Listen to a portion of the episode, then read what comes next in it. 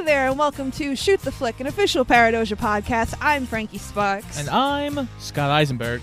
And we are a married couple who like to shoot the shit about movies. That we do. That we do. and today we have a special guest on the podcast. We do. We have our good friend Brucker from the infamous Autopsy of a Horror Movie podcast. Yes. Yes, yes, yes. Thank you, Scott and Frankie, so much for having me on and for that lovely introduction. That I felt like I was uh, about to step out of a limo or something here. Uh, So before we get started, before we talk about what movie we're going to get into today, Brucker, why don't you tell the folks at home all about your podcast? thank you. Yeah, so uh, Autopsy of a Horror Movie. It's a really fun uh, horror movie podcast. If you're into horror, I think it would be something that you'll be really into, or maybe if something that you know you're kind of skeptical about the genre, that I think also be kind of a good stepping stone into it as well. I cover movies and TV shows. It's not just a sort of like scene by scene recap. It's more of kind of like an analysis of what was scary about it, the types of fears they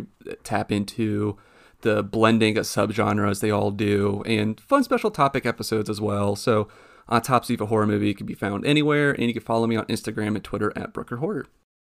Alrighty, so because we have our friend Brucker with us today, horror extraordinaire, we thought we would dip our toes in a bit of a horror esque movie.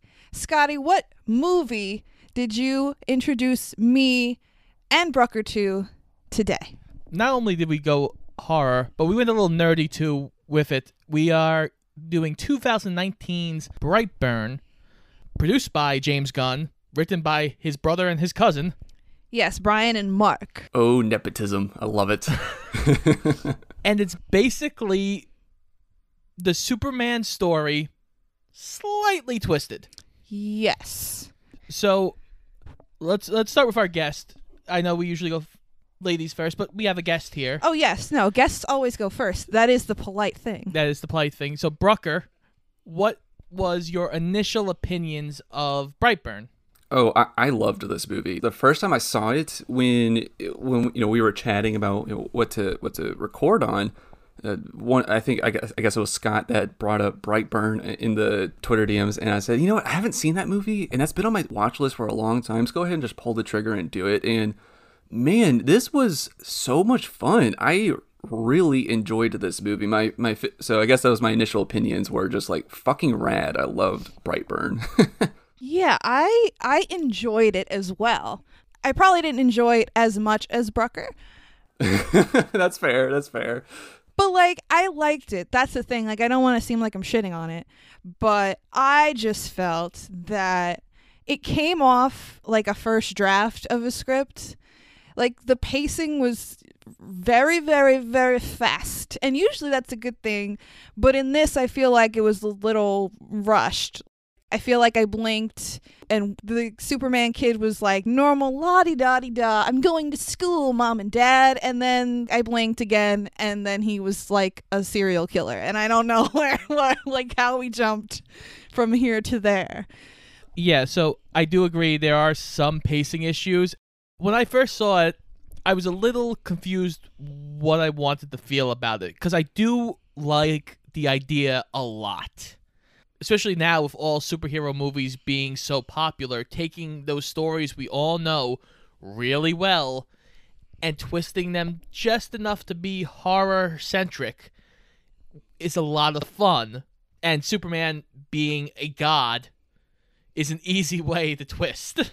well, yeah, they they kind of played with that a little bit in uh the current DCEU nightmare set of movies.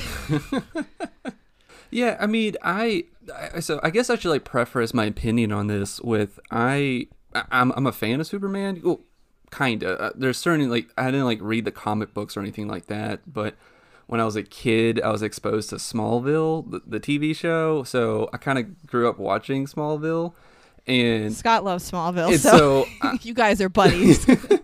so this so I don't know. I've always been interested in the character of Clark Kent specifically, not Superman the adult, but more of just like Clark Kent the human being and kind of like his duality and all the dilemmas he kind of comes with because he has to like approach them from okay, I need to approach it like how a human would, even though I could just like just bend the whole world to my will if I wanted to. But it's because of his like upbringing, you know, from the Kents. They've kind of instilled a lot of really good morals in him, and and that's something that I loved about this movie is that it could have gone a billion different directions, and they decided to go with let's focus on the parents and let's make this a story about parenthood.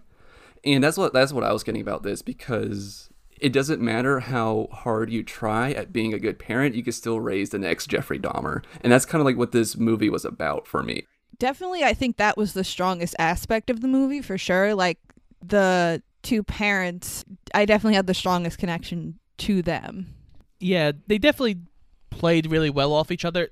My one thing I really want from this movie, I want like 10 more minutes of just Brandon being a kid. Yes, I agree. That that is one of my criticisms of this. Yeah, I think I, it just needed more time to breathe because really, like, it's 90 minutes. And usually, when you're talking about a 90 minute movie, you're talking about like a kid's movie is 90 minutes because, you know, we got to keep the attention span of the children. They're very small. But, like, this could have very easily just been stretched out a little bit. That's why I, I said it felt like a first draft because we were just kind of like going through the bullet points of the plot the budget for this movie was only six million dollars and i think i remember when this came out i don't think there was really anything else big out at the time. Anyone who was going to the movie theater was going to see this so it made 32.9 million dollars the box office. And i guess because of that james gunn has gone on record saying that a sequel is in the works but it's not going to happen for a while because he's busy with Guardians and Suicide Squad and all that Marvel bullshit. Yeah, I don't I don't know if I really want a sequel from this to be honest, but I didn't know I wanted this movie in the first place, so maybe I could be surprised. so, this movie was directed by a Mr. David Yarovesky, and this was his second feature film. I couldn't really find anything particularly interesting about him. I, I didn't know any of his previous work, but I I did notice that he looked like he could be a singer in like an alternate rock band from 2009. I know he's in the original Guardians of the Galaxy movie. Oh, really? He, oh, okay. He is credited as the emo Ravager. okay. Word. Oh, that guy. I remember him. oh shoot! I think I got his T-shirt actually in my closet. Yeah. Right. Oh, all right. So, are we ready to get into the nitty gritty? Oh, yes, please. Uh, we can get into the nitty and the gritty. We start out in the past, and we can tell it's the past because Elizabeth Banks has a purple streak in her hair. She's young and hip. This was a complete homage to what was that Jim Carrey movie with the dreams, uh, Eternal Sunshine? Oh yeah, that's pretty God. much what that was. I love that you just referenced that movie. That's on my list to get Scott to watch that. oh, you'll thank your wife. Oh, for- it's for so good. it. I'm sorry, I didn't mean to get us off track. Brightburn, purple hair. Elizabeth Banks plays Tori, who is the mother in this movie. Uh, this came out the same year as Lego Movie 2 and the Charlie's Angels remake. So Elizabeth Banks was having a rough go at this point. you know, it's not like it was 2017 where she was in the Power Rangers movie, which we also did an episode on, and it also starred the father in this movie, who is David Denman, who is in another review of ours, The Replacements. But yeah, he plays Kyle. Like I mentioned before, and also Brucker as well, their performances in the movie is, I think, the highlight, probably. Oh yeah, absolutely. Yeah, and as a young couple, they're having problems conceiving. That's their major issue. But we cut to pretty quickly. There's a crash outside their house. Oh, yeah, we get no opening, like little, oh, a day in the life on the farm with Tori and Kyle. No, we just go right into aliens crashing on the front lawn. I'm like, okay. Mm-hmm. Yeah, and like part of me kind of appreciates that, like a tiny bit, because it's just like, hey, this movie has to say something, and we're getting right to it. But also, you know, I kind of would have liked a little bit more of, I don't know, a two, maybe three minute montage of like their courtship or something like that. to lead up to this or to have like a little bit more attachment to them. But it's interesting because it's very much still flipping the script on how people think of Martha and Jonathan Kent. It's like this this ain't your mama's Kent's. You know th- these Kents fuck. Yeah, I don't think Ma and Pa Kent ever had a sex scene. Well, not like a full fledged sex scene, but you know what I mean. They're getting a little frisky. But also, like, it reminds me kind of um, when they did the Andrew Garfield Spider-Man movies so closely after the Tobey Maguire ones, and they kind of just fast forwarded through all the mishegas, like the the backstory shit, because they're like, we know you already know all of this, and it's like on one hand you appreciate it, but on the other hand it's so obvious that you're rushing, so it's like Yeah. I don't know if you can really win either way. We don't need to see Uncle Ben die again. The dude's in the ground. Just get over it. Yeah.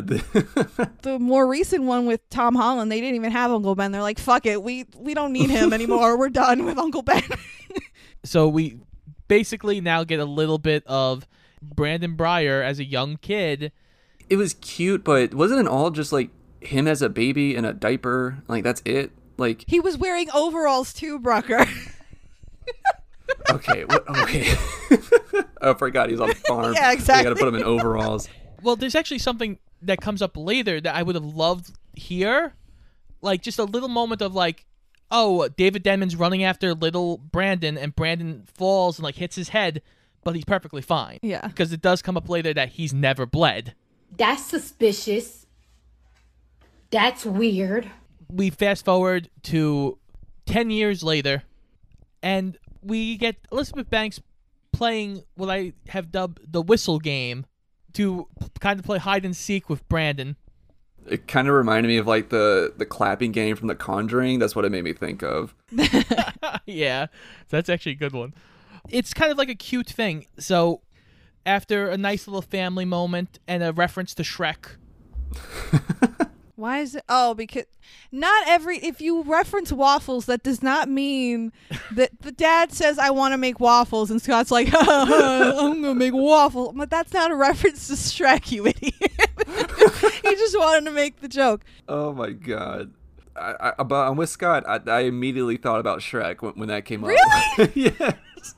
Wh- Oh my god, you guys are funny. We can stay up late, swapping manly stories, and in the morning, I'm making waffles. So we cut to this this random school day, and Brandon's being asked a question about bees and wasps. The kids are like making fun of him because he's a nerd. You know, typical. You're smart, so I'm gonna make fun of you because I'm insecure about me being stupid. Like it's you know obvious bully shit, which is fine. Brandon gets a little attention from a young lady. Ooh, they're 12. it gets even worse because then later on, when like his powers start emerging, he starts legit creeping on this 12 year old girl, and he's 12 too, so it's not like creepy in that way, but it's just it's creepy just in a general creepy way. It was creepy enough to where my girlfriend and I were watching this, and she went, "Is he about to sexually assault this little girl here?" And we were like on pins and needles a little bit. When he comes back later in the movie into a room, I, Yeah. I was scared that that's where they were going a little bit, and I got scared. Yeah. A lot of people have also said that this bee and wasp thing is kind of what Brandon does. I saw the connection there. That's why I felt again like this is kind of like baby's first superhero movie because it's like, oh, okay, we're doing this whole long drawn out thing about wasps or predators and da da da da to connect with the. I get you, aha. Hey, you know what? Y'all are y'all are pointing that out to me. I didn't even think about that, so I'll, I'll take it. We've been watching too many movies. That's probably why. So the next scene we cut to is Brandon's got to mow the lawn. Brandon can't get the lawnmower started, so with one big pull, he launches the lawnmower hundreds of yards away. Yeah, that's not that's not concerning at all. I did wonder though after that scene was over. I'm like, what? Well, obviously he didn't mow the lawn. So like, did his dad get like mad at him? They think he just like blew off blo- mowing the lawn. Oh, that's hilarious. He still gets grounded. But I did want to mention the the kid that plays Brandon in the movie. His name is Jackson Dunn, and he actually has another connection to a superhero movie. In Avengers Endgame, do you remember the scene where Ant Man is sent back and forth to different times or whatever, and turning into a baby, and then a Yes. teenager? Da, da, da.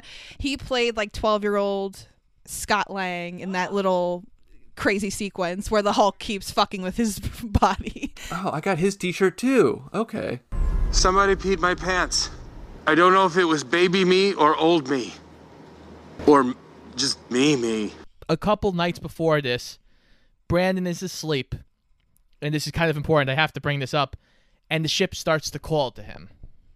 Oh yeah, well the the parents had kind of locked his magical spaceship underneath the barn in like this little hatch and he starts sleepwalking, quote unquote, and the mom Tori finds him in the barn pulling at the door to the hatch. She like touches his shoulder and he like freaks out like he didn't even know what he was doing. It's it's a creepy little ominous scene there. Yeah, I'm kind of curious what y'all's opinion is about the whole evil voices from the ship he's hearing in his head making him do stuff. How did y'all feel about that? Well, I think if you play up the sleeper agent kind of thing, and it's like he's fighting what he's learned from his parents for the past 10 years versus the voices in his head.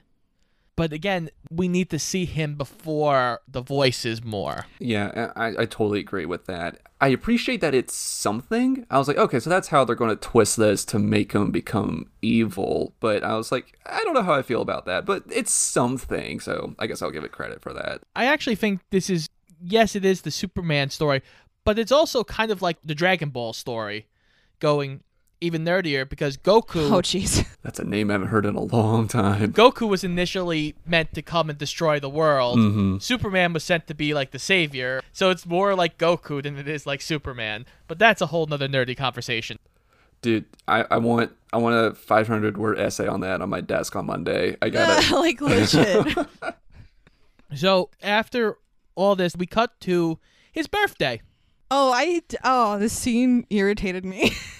Okay, so he's at like a Chuck E. Cheese knockoff, essentially, is what I it read to me as.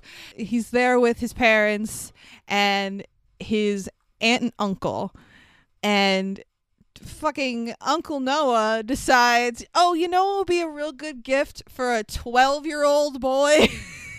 a fucking rifle, like a legit rifle, and I fuck. He opens it, and I said to Scott, I'm like, that's not a real gun, is it? It's like an airsoft gun or something. He's like, no, that's a real gun. I'm like, fucking, fucking South is weird, man. I don't know. Like, It's so I don't fucked. understand. It's so fucked. And it, the- the most messed up part about it is that Brandon's dad even goes, "Hey, I told you no. We we're not comfortable with this." And I did appreciate that they kind of flipped the script on this a little bit. That the dad's more upset about this than than the mom.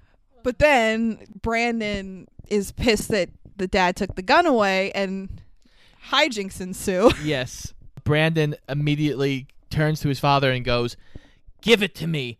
And of course, there is electrical chicanery going on as Brandon is freaking out. Kyle goes, We're out of here. Birthday's canceled. You're not 12. You're 11 again. You are you- birthday over. He just gets out like like a little like certificate that says 12 and writes void on it. I revoke your age change. Turns the watch backwards.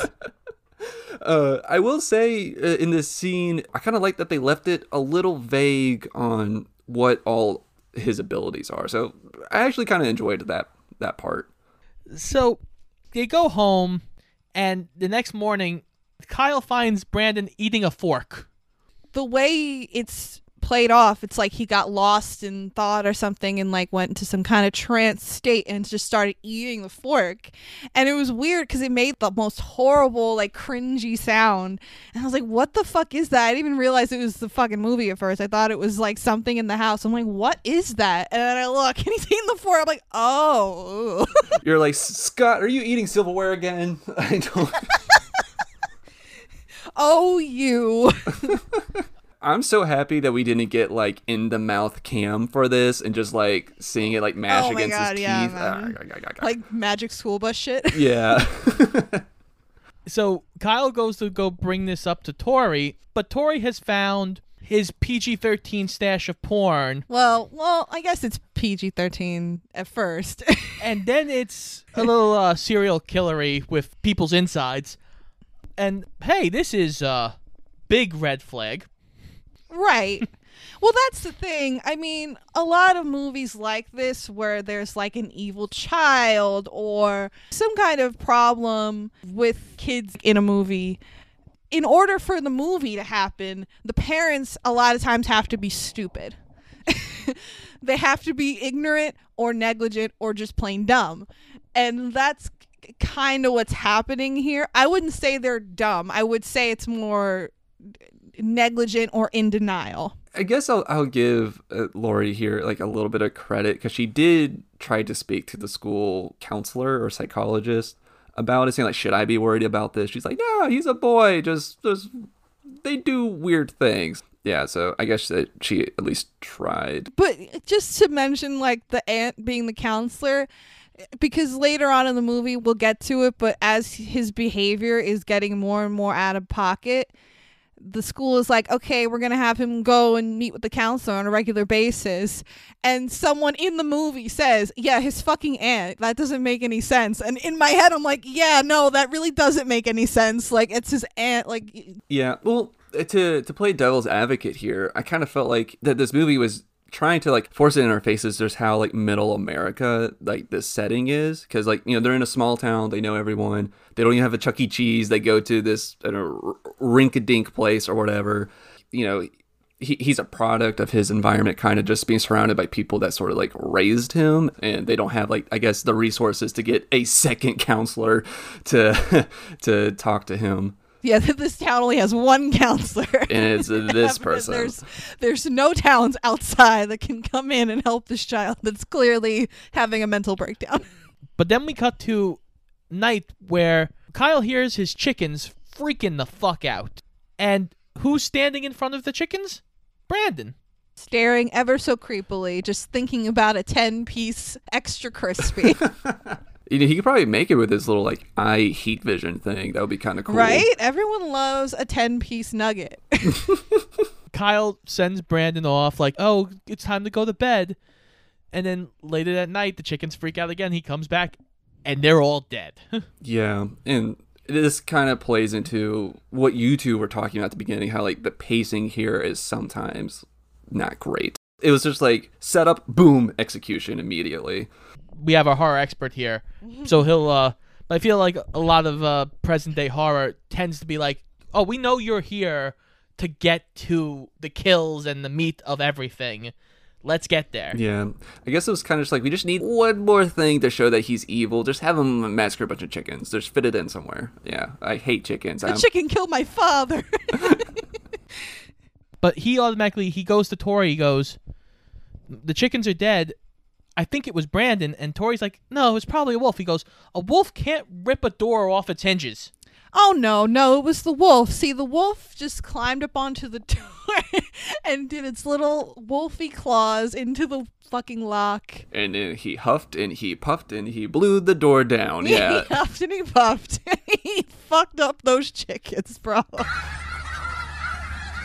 at all those chickens. We also get a scene where, as we said before, Brandon goes to the little girl who showed him some attention's house. He he opens her computer and starts playing a love song. That was so yucky. I just felt very dirty watching that. I'm not opposed to like a gross ugh, scene in the right context, but it's like we're watch. It's 12 year olds. Like it's weird. it is weird. like you shouldn't feel gross, perverted feelings from 12 year olds. Yucky. But she does see him and does tell her mother that it was him. So she knows it's Brandon. And the next day, they're doing like a little trust exercise at school. And she lets Brandon fall to the floor and calls him a pervert. Which, like, you know, fair. And also the gym teacher here was just like The gym teacher here, I don't know where he went to school. you don't do a trust fall exercise on concrete. Let's let's just not do that. I feel like that should be rule number one. How many of those fucking like rubber mats did they have in those goddamn schools that we sat on and do sit ups and shit? No one gave a shit about. We didn't need them for Yeah. those, but when we're doing trust falls, mm-hmm. I think that's necessary. And you know what? If it's not in the budget, if rubber mats aren't in the budget, you're not doing trust falls. You're playing duck duck goose. Like you're doing anything else. And also, I mean, I wasn't a big fan of gym class. Not the most athletic person was I. Find me a person that was a fan of gym class. Maybe I was asleep during the trust fall gym class, but I don't remember ever doing trust falls No, in gym because they don't want the kids touching each other. No, they don't want that. Like maybe in theater class, like drama, but not. No, no, no. Let's play dodgeball or badminton because you know so many people play badminton in real fucking life. I mean, haven't you ever sat down with a tub of popcorn and some weenies and watched a fucking badminton tournament? Well, I got my badminton draft next week, so I'm I'm really I'm really getting excited for fantasy. I hate. I'm gonna go on a rant. I hated badminton so much. I hated gym in general, but I hated badminton. I don't understand the purpose of it. Like, why not just play tennis then? Because tennis, at least the ball's a little bigger, so if you want to swat at it, you have a better chance of hitting it. The fucking little birdie was like the size of a pin. Like, how am I supposed to hit that? I'm going on a rant. I'm sorry. Okay, now I'm done. Let's continue with this movie before I have a heart attack. I'm having terrible flashbacks to middle school. So the gym teacher, like we said, this yells Idiot. at the little girl to help Brandon up, and Brandon breaks her wrist. Yeah, Fucking awesome. Not gonna lie, loved it. legit. And they show like they showed her hand a breaking. I was like, ooh. that was this this was this was a very uh tur- very much a turning point in the movie. This was hard to watch. we get another scene where Brandon gets called to the ship, and it's this time he does get it open, and he's fucking hovering over the ship. As Tori calls to him, and then he falls and actually does cut himself on the ship. He bleeds for the first time. In my opinion, this was kind of a clever way to show his one weakness here, uh, which is the ship. Again, kind of like a direct parallel to Superman, but I, th- I thought it was a cool way to reveal that. It, it is. I again, I would have liked because we only find out about him never bleeding very shortly before this. Mm. So if we had found out that information earlier on, I think this would have had more weight to it. That's a good point. He now looks at his mother and he goes, "What the hell is this?" And she goes, "Oh, you're from outer space. I always thought of you as a gift from like the heavens basically." And Brandon freaks the fuck out. Which again, fair. Yeah. like you know, he freaks out and he just says he hates them and they're liars. Starts ripping shit off in the house and runs off to his room like a typical angsty teen. Did the parents think that they were going to be able to hide that from him forever?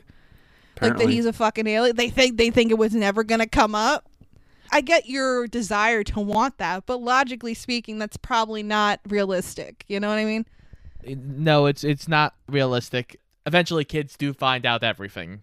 when we watched the original Superman movie, like the what seventy something Superman movie, I said like I had a whole argument with Scott about like, well, if a fucking kid fell out of the sky in a spaceship, I don't know if I would necessarily just decide, oh, I'm not going to tell anyone about this and just take the kid in as my own and pretend that he's not potentially an alien. Nothing can go wrong. Like I don't think I would do that. But Scott was like, well, what would you do? Who, who are you going to tell? They're going to think you're crazy. I'm like, no, they won't because I'm going to show them, look at this crater in the ground in this spaceship with this baby in it. Like, it's, you know, logic. I guess it also depends on whether or not it lands in the field of people that want to have kids. If they didn't want to have kids, they might just be like, "Fuck this kid!" Like, like, like like, fuck this I'm not paying your medical I'm bills. out. Get out of here! Like, So Brandon has also been hearing words from the ship, and he has translated the words into English that basically say "take the world." Yeah, that's not concerning at all. And we get the first look of him staring dead into the camera, shooting laser beams through the camera.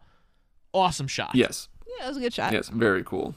immediately after freaking out on his parents and realizing that he is a conqueror of the world, he goes back to the girl's house and stands over her bed, basically spewing a manifesto of creepiness.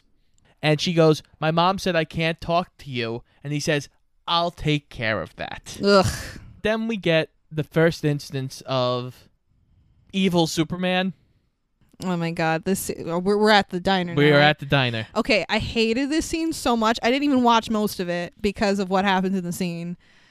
You you explain what happens, and then I'll explain why I couldn't look. Yeah, this is this is when we start to step straight into horror. The mom is counting out money because she's a waitress here at the diner. Electricity starts sparking. The windows fog up. Brandon symbols all over the w- windows. It's it's like an opening sequence from a supernatural episode. she stares up at a light that's flickering, Mm-mm, mm-mm, and mm-mm. nope. The light explodes. Oh my god, no no no no no no. no. And glass rains onto her. oh, it gets her right in the eye. I can't. I can't. And we linger on this for a while. Oh, Oh, yeah. my god, so long. This was the most intense like eye trauma I think I've seen. Oh, I can't. Yikes. Blood in movies never really bothers me. I want to say, hmm Uh, really ever. But like when it comes to eyes, like, nope, nope, nope, nope. No! Hell no! No! No! I refuse. No! And it's the blood and the eye and the glass in there. Everything together is a recipe for Frankie turning away from the TV and screaming no over and over and over again. Yeah, yeah. There was a lot of screaming going on in my household as well. Yeah, it, yeah. That was that, this. This was rough, but it's like a very blunt reminder of hey, this is also a horror movie. She pulls the glass out of her eye, and we get uh, n- another awesome kind of POV shot with half the screen Oh yeah. I liked that. I thought that was cool. That is very cool. it was. It still but made me uncomfortable, but it was cool. She kind of blurrily is kind of seeing Brandon move and appear in different spots. So she immediately runs to the freezer in the back, and then we get Brandon lasering the freezer open, and then pouncing on her. Yeah.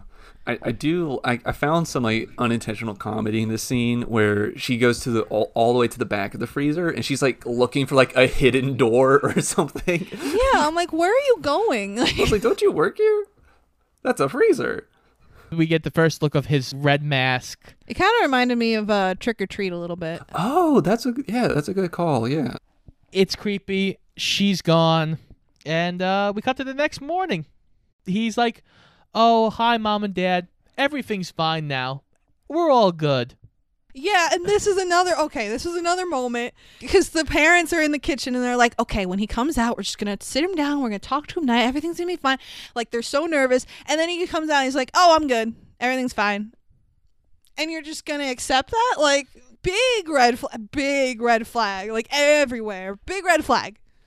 Don't even try to talk to him about it. Don't even try to prompt him to talk about it. Just accept when he says it's fine and move on with your day. Go grocery shopping, milk the cows, get the eggs from the chickens. Oh, wait, you can't.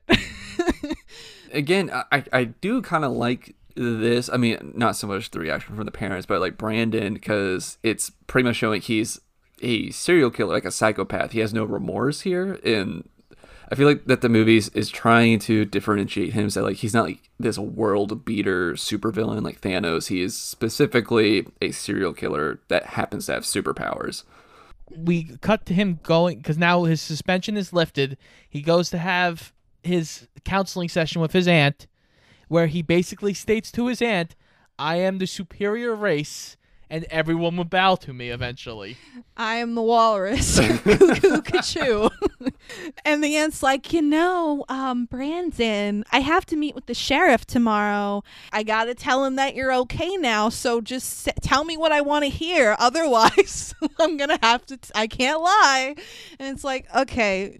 There's just so many checks and balances that he is just breaking through, and I know. Uh, Well, that's why you don't put the kid with counseling with his aunt. That seems like common sense, but what do I know? It's it's it's fucked up. But then we get to that night. He goes to the aunt's house. We get the the now common horror trope of, "Oh, there's a motion sensor light in the back." Yeah, they kept fucking around with the motion sensor thing, and I'm like, okay, are we gonna kill this lady or not? And then they end up not, and I'm like, okay, then why did we do all of that? Brandon comes to the house, sees the aunt. The aunt tells him to leave. He supposedly leaves, but then later on, he's back in the house hiding in the closet. The aunt's husband finds him in the closet and starts driving him home and then he's the one that dies. So I feel like it was just a misdirect because they've spent all this time fucking around with the aunt thinking that Brandon's going to kill her. But then at the end of the sequence, Brandon ends up killing the uncle. I gotta say, I I do really love the, the this scene of him stalking his aunt. I got a lot of enjoyment out of this, just like from like a horror fan. The movie does a good job of like not letting you know where he is all the time. This was probably one of my favorite like scary parts of the movie. So Uncle Noah was at the bar with Kyle, and he's like, you know, I'm gonna go home. So I think he is going to kill the aunt, but is interrupted by Noah coming home.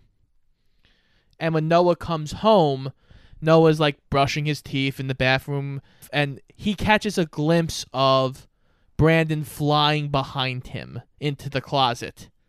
So now he's he's on the fly, and Noah goes into the closet, sees Brandon, in probably one of the best lines in the movie. What the fuck are you doing?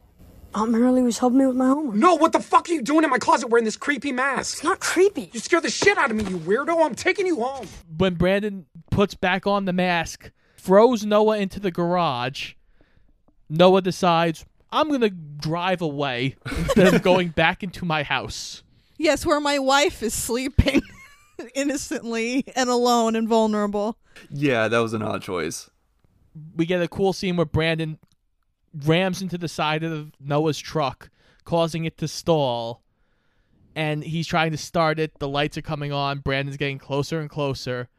And then Brandon lifts the truck into the air and drops it on its front, causing Noah to go face first into the wheel, breaking his bottom jaw off. It's rad. I love this. It's so good. When Brandon first like crashed the car, it was so it happened so quick and I was like, "Oh, is that it?" Like they're just to they didn't even show anything really. And then like within like 2 seconds they cut back to Noah and his jaws all fucked up. I was like, "Oh my god, it looked so sick." it's fabulous. And then Brandon like dips his index finger into his blood and then like paints his symbol on the crime scene and oh, it's so good. I honestly thought when he was reaching his hand in there that he was going to like gouge his eyes out. That's where I thought we were going. at I thought he was gonna like, lick it. Is that such a like a fucking like tropey thing for villains to do. Like take the blood and be like, mm, the spoils of my labor. I think the fact that he gets down and stares at Noah and then pulls off the mask because he's used the mask this whole time as like the kind of separation between his two personalities. right. Very Holden Caulfield. the fucking horror version of Holden Caulfield. Oh god. But I think this is now showing that they are truly one and the same. This is not two separate personalities. That honestly probably my favorite kill of the entire movie. Oh yeah, absolutely. Yeah, for sure. So Brandon shows up home after not telling his parents where he's been, comes up with some cockamamie lie about a soccer game in the middle of the night. Brandon comes in with no shirt on, holding his rip shirt in his hand, and he says to his parents, he's like, "Oh yeah, I was playing soccer, and the kids were making fun of me because they I ripped my shirt and da da." da." And it's like, okay, so now you're purposely lying and like trying to gain sympathy. But, but Kyle knows he's lying. Oh well, that's I was so scared because he spews out this obvious fucking lie, and then he goes up to his room, and I'm like, oh my god, if they're about to just let this go, I I'm going to fucking scream. And then the second Brandon leaves, Tori and Kyle turn to each other and like, okay, he's obviously lying. I'm like, okay, thank God, they're not complete fucking idiots. Again, it's just like them. they- can't get on the same page on what to do with this, so it just keeps getting delayed because of that. But it's made even more clear how Kyle feels about the whole thing when we go to his dream sequence, which I don't know how you guys felt about it, but I- liked the dream sequence here. I mean, in horror movies in general, the dream sequence scare type thing is kind of a trope, I guess, but I, I felt like it was padding a little bit. I agree with you. I do like this dream sequence here. I think it would have benefited from like some of the notes that like Scott has said that like it would have been nice if we kind of got a scene at the beginning of the movie. And I was kind of getting some like Stranger Things vibes from this. It kind of felt like the upside down as he walked through the threshold almost. But uh, basically, in the dream sequence, he's dreaming about the night that they found baby Brandon, and he dreams of Tori holding the baby in her arms, and blood is like pouring down her body, and her face is all creepy and spoopy. It's it's it's good. Then they get a call from the aunt saying that Noah is dead, and they won't let her see the body. because it's all fucked up. Afterwards, they go and tell Brandon that oh, Uncle Oh, God, Noah is yeah. dead. This scene was really good. I really liked this scene because I was like, finally, someone's having a normal reaction to Brandon's bullshit. because they tell him that Uncle Noah is dead. Wh- Who, mind you, at the birthday party they had in the beginning of the movie, like five fucking minutes ago, they were like, la di da di da, I love Uncle Noah. And then they tell the kid that Uncle Noah's dead, and he's like, okay, what do you want me to do? You want me to cry or something? And I'm like, oh, what the what? And then the mom's like, um, honey, do you understand what I said? Uncle Noah's gone. And the dad's just like, you had something to do with this. And he grabs Brandon by the arm. And then before you know it, Brandon is like throwing his father through a fucking wall. and it's like, oh my God. Uh, while this is all going on, the sheriff finally realizes that the symbol in blood at the accident matches the symbol that was drawn on the window of the diner. And they kind of look like two bees next to each other. Hmm. Somebody with a brain is in this movie. oh my goodness.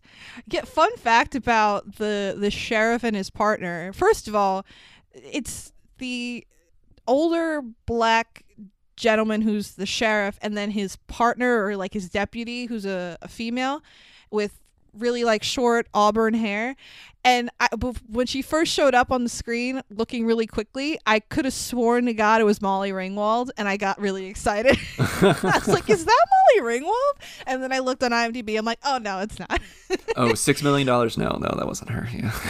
but uh yeah exactly but then the sheriff i recognized too. And i was like where do i know him from? And i realized um he played this is gonna be like a totally random deep cut. And it's gonna make me look stupid because i didn't actually watch this show. I watch people online that make fun of this show. He was a main player on Baywatch for a long, long time. He played like the security guard on the beach and like David ba- Hasselhoff's best friend. Okay. And I recognized him because I watched this show on YouTube that goes through every episode of Baywatch and just like endlessly makes fun of it because it's so campy and stupid. But yeah, shout out to Gregory Allen Williams of Baywatch fame. hey, in both both positions, he's he's watching after our the, our lives. You know, he's he's Oh yes, he is still guarding our lives to this day. Down at the bay. oh my god.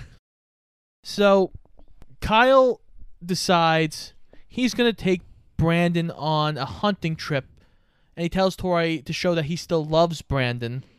But uh that's not the real reason. We'll get there. We're we're taking old Yeller out into the woods. yeah. This was kind of questionable just all around because I mean, like, what if you're wrong?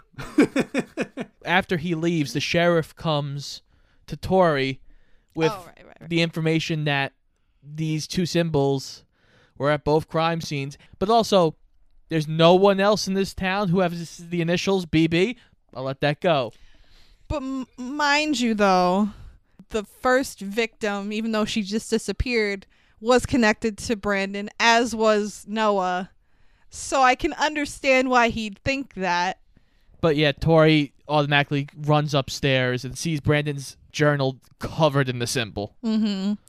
And then she keeps looking through it and she sees like drawings of murder and fucking take the world written over and over and over again. It's like, okay, is, is this not something?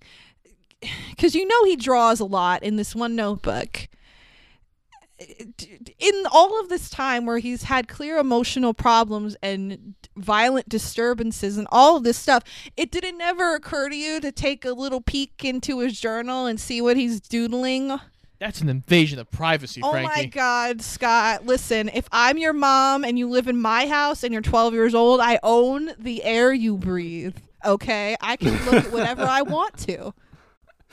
yeah. Oh man, the, the I do love the when she does find the journal because you know we're talking about you know him his obsession with like dissections and everything. Behind her, we see that there's like a, a frog dissection model. I, I don't know if y'all saw that, but they kind of like had that in there, which is like they had to buy that for him. Like he had to like ask that for Christmas at some point. Yeah, that's true. Yeah, I, I don't think that there was like a Fisher Price frog dissection kit for, for for this holiday season. Kids, be sure to ask your parents. Yeah, Oh my God. Now we go to the hunting trip, and Kyle's walking slightly behind Brandon, points his gun at his son, pulls the trigger, and nothing happens. what a shock. and Brandon turns. And again, this is a moment where you're like, I think if we had again a little more time establishing them as a relationship, because he does have a really, I think the relationship with him and Tori is better established than with him and Kyle. yeah, I th- I agree. I think if their father son relationship was a little stronger, more well developed, this would have hit a lot deeper.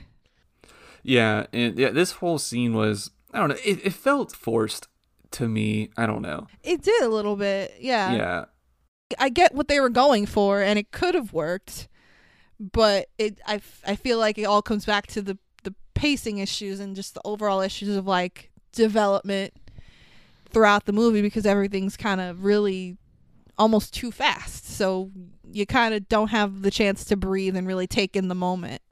but now we are ramped up to 11. Kyle goes to reload his gun. Brandon has disappeared and has, has reappeared in his costume. Picks up his father and fucking laser beams him through the eyes. That broke my heart just cuz I love David Denman, but yeah. That was that was rough. Oh, that was such a great And he's kill. like begging for his It- life. it was really yeah, it, it was sweet in like a like an awesome way. Yeah, I, I did love this kill. And again, we're getting some variety here because now he's using his laser beams, which we haven't seen him use on people yet. I don't think. I was kind of worried that he was just going to like slam him against a tree and like that was it. But no, they went ahead. Just yeah, let's just go ahead and just shoot two holes in his head. Do you think he ever used that heat vision to like, you know, make a mean hot pocket or a pop tart before going to school? It's like, oh, I'm running late. I gotta get real quick breakfast. I'll be damned You if I eat a cold pop tart. what am I? What am I? A farmer? uh, Tori gets a call from Kyle's phone and goes, "Oh, Kyle, you were right, but it's not Kyle on the phone. It's Brandon saying, Dad's gone, and I'm home." And he crushes the phone. Yes, yes, because because it, it then cuts to like him floating outside the house, we see him. Oh, it's that was a really cool cool scene. I like that.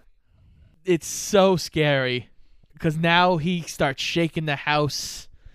He's going through the house, chasing her down.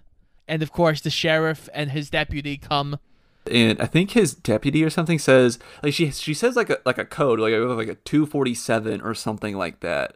I was like, why do you have this like in in the handbook? yeah, what is that code, I wonder? Fucking magical being. supervillain attacked. Yeah. 247. Destroying house. Brucker hosts his show and he does kill grades. And one of his grades involves how shocking the kill is. oh god, yeah, I know where you're going with this.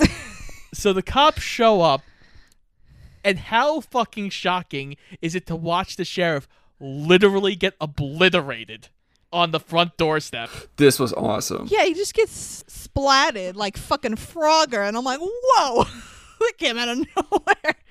Yeah, yeah, this was awesome. You know that like they had to get like one of these kind of kills in, in it, and this was great. And the the best part is that they kind of show the, the splattered body of the sheriff afterwards. Because I would have really knocked off some points if like you know they just see him flash off screen and that's it. But no, we actually get to see the damage. It's great. Uh, it- it's so brutal. It's so quick though. And you look at the deputy who's like, what the Yeah, she's fuck? sh- shitting her little pants. she tells Tori to hide. And then we get another great shot where Tori's under the bed and we look into the background where Brandon is literally lifting the deputy and crashing her into the ceiling multiple times to kill her. Like a child having a temper tantrum with a fucking toy. Puberty is a hell of a drug. Yeah, yeah, just mashing police officers into into the ceiling. I've been there. no one understands me. Oh But god. mom, I want to go out with my friends. Bash. You don't have friends. yeah. Nobody likes you. You're a shit kid. We don't care how much you know about Wasp there, Brandon. Watch a fucking cartoon. Jesus. but anyway, he kills the sheriff and the deputy. Oh, he actually did shoot the deputy. No, sorry. Okay. Oh, dumb joke. Bad but joke. Bad. Bad joke. I'll take the boos. I'll take the boos. So Tori gets away and goes, Oh, wait, the ship. So she goes running to the barn. Brandon's been shown to have super speed and super hearing. How she gets to the barn without him catching her is another story. Yeah, they kind of like forget he has super speed when it's convenient in this. So She goes into the barn to get a piece of the ship. She breaks off a piece of it, breaks off a piece of that Kit Kat bar so she can defend herself against her, her son. But in the meantime, when she's doing so, she happens to find the little girl's mom from earlier all crumpled up and dead like. honestly, great jump scare. Like I loved it because at this point I kind of already forgotten about this person, and then you kind of they kind of go ahead and tie that loose end, and it, oof, it, it it got me. It got me pretty good. I, I love it. she does the whistle game with him again. She's trying to find Brandon and they do the whistle game and it's it's I do like that they did that callback from before. Well, yeah, because at one point Brandon's searching the house for her and does it, and it's so scary now. Yeah. Has a whole new meaning to it. I like that. Brandon lands. She pulls the mask off him. Yeah, they have this really heartbreaking moment where she's like, I know there's good in you. I love you. You're my miracle. All this really heart wrenching stuff. And she's crying, and he tells her, I want to be good, mom. I really do. And they hug. And you think it's over, but you only think that for like a split second because then immediately she pulls her hand up like she's going to stab him in the back with the piece of the ship.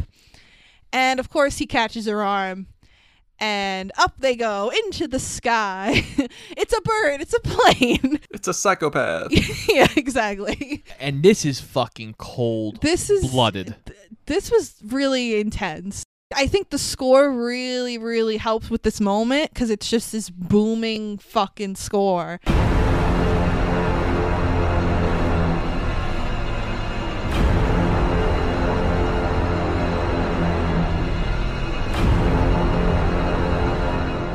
and then whoosh, he drops her, and down she goes. And it's like, oh, like it's it's really really intense. The score in that moment is so fucking good. Hmm It's it's the most emotional. I mean, kill of the movie. Definitely, definitely. The other thing is like this is his last human connection. That's what makes it like he's now gone. hmm I guess I, I really do. I mean, it's not like a super sexy kill or anything, but I kind of, I, I like, I, I oddly like really like this kill a lot. I think it's because there's so much emotion behind it, and just him bursting through the roof of the barn and going up that high was kind of like him getting out like some frustration too with everything, because it's it was slightly less personal than like how he killed his father because like, you know he he held his father in his hands as he died it was as he was killing him but it was like for his mom he was just like i can't really watch you die so i'm just going to like drop you and just like turn turn my eye to this And then the next part kind of threw me off a little bit. We see a plane come across the sky, and I'm like, okay, plane, what's happening with the plane? And then Scott's like, wait for it. And I'm like, what?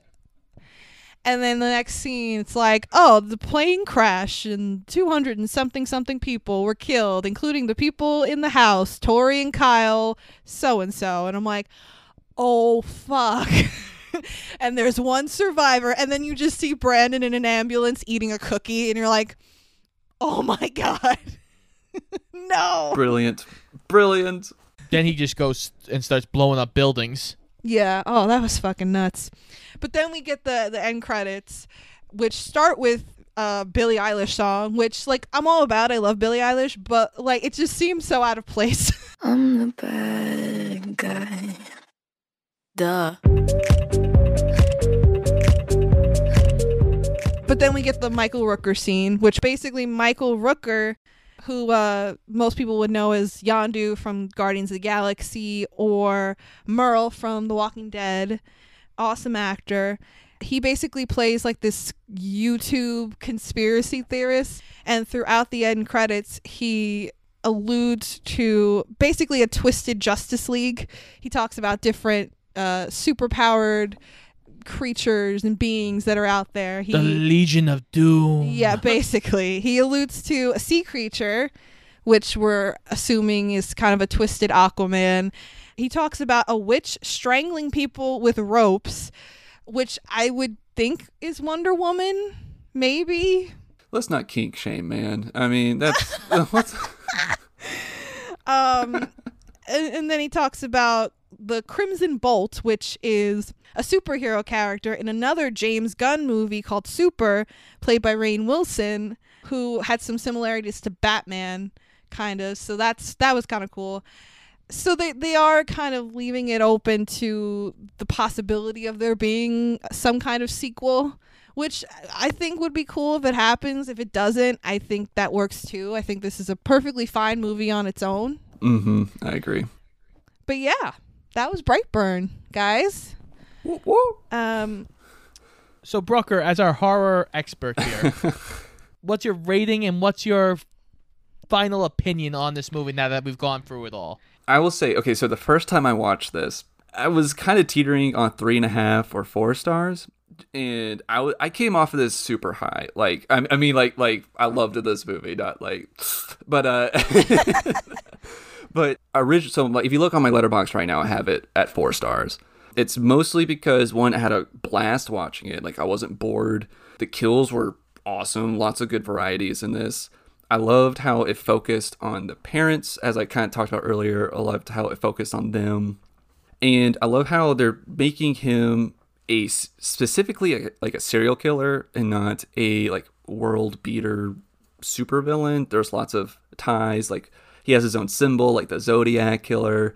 Uh, he wears a mask, and he like hears voices in his head telling him to do things, and that like made me think of like David Berkowitz a little bit.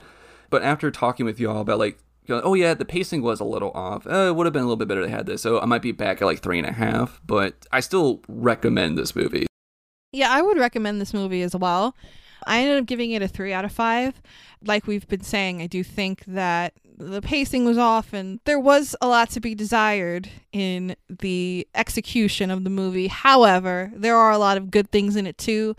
I just wish that it gave us a little bit more than we got. But other than that, I, I was overall satisfied with the flick. This is now the second time I've watched it. I've been teetering with a three and a half to a three. There are parts I really love about it. I love the Superman mythos. I do love that they get to things really quickly. I do love the score. I think everybody does their job pretty well acting wise. Could this have benefited from being an hour 40 minutes instead of an hour 30? Of course. But you know what? For what we got, I enjoy it. I'll go more towards Frankie with a three, but I I would three point two five. I see is a perfect like little. in between, yeah. I definitely had a lot of fun with this movie, and I definitely had a lot of fun talking about it with Brucker. Before we get to our outro, I just want to give our friend Brucker one more shot to plug the shit out of his show because it's fucking awesome. Autopsy of a Horror Movie. How can people check that out? Yeah, you could check out Autopsy of a Horror Movie anywhere you find podcasts, Apple iTunes, Spotify, uh, Pocket Cast, YouTube, uh, pretty much anywhere. And uh, be sure to check me out on Instagram as well at Brucker Horror. I am starting to kind of like write like these little blogs and like short like little blurbs and things like that. Also, my buy me a coffee page; those are free. Uh, but uh, yeah, and also if people want to come check out my show, I had uh, Scott and Frankie on to we we ranked the kills in a much lesser movie, a scary movie it was still a, a, total blast again us three came together to talk about that movie and rank the kills in it. But yeah, yeah check out autopsy of a horror movie anywhere you listen to podcasts. And guys i had so much fun talking about brightburn and thank you so much for exposing this movie to me because i've been meaning to watch it for such a long time. Yeah it was great having you on. You are an amazing guest. I actually just recently listened to your kill grade on Star Wars Episode 3 Revenge of the Sith. Oh my god, I still have to listen to that. I was so excited when I saw that. He did it for the uh, May the 4th be with you. I had to do something for Star Wars Day. And it was so good. Like, I was so excited because I hate that movie. Brucker is great, everybody. If you have the time, go follow him, go comment, like, all that stuff. He's amazing. You guys are too nice. Thank you. And next week is going to be a very special week because it's going to fall on our wedding anniversary. So we're going to have a very special movie review next week. So stay tuned for that. But until then, this has been Shoot the Flick, an official Paradoja podcast. I'm Frankie Sparks. I'm Scott Eisenberg. Make sure you check us out on Twitter and Instagram at Shoot the Flick and check out our weekly episodes every single Wednesday on iTunes, Spotify, Google Podcast, and iHeartRadio, and pretty much anywhere else you can find a podcast. And make sure you come back next week for our splendiferous, fantastical movie adventure. I am, I am, I am